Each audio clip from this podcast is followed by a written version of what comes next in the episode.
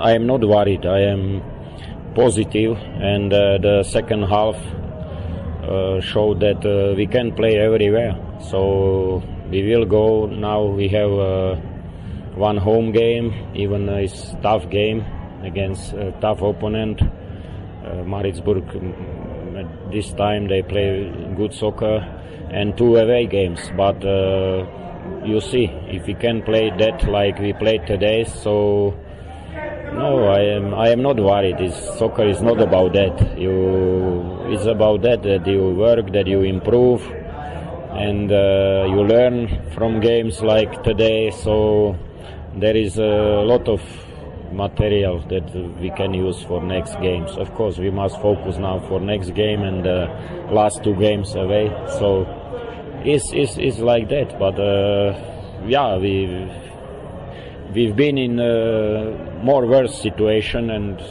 we, we took some points so but we must continue on that and uh, yeah use the last three games to move.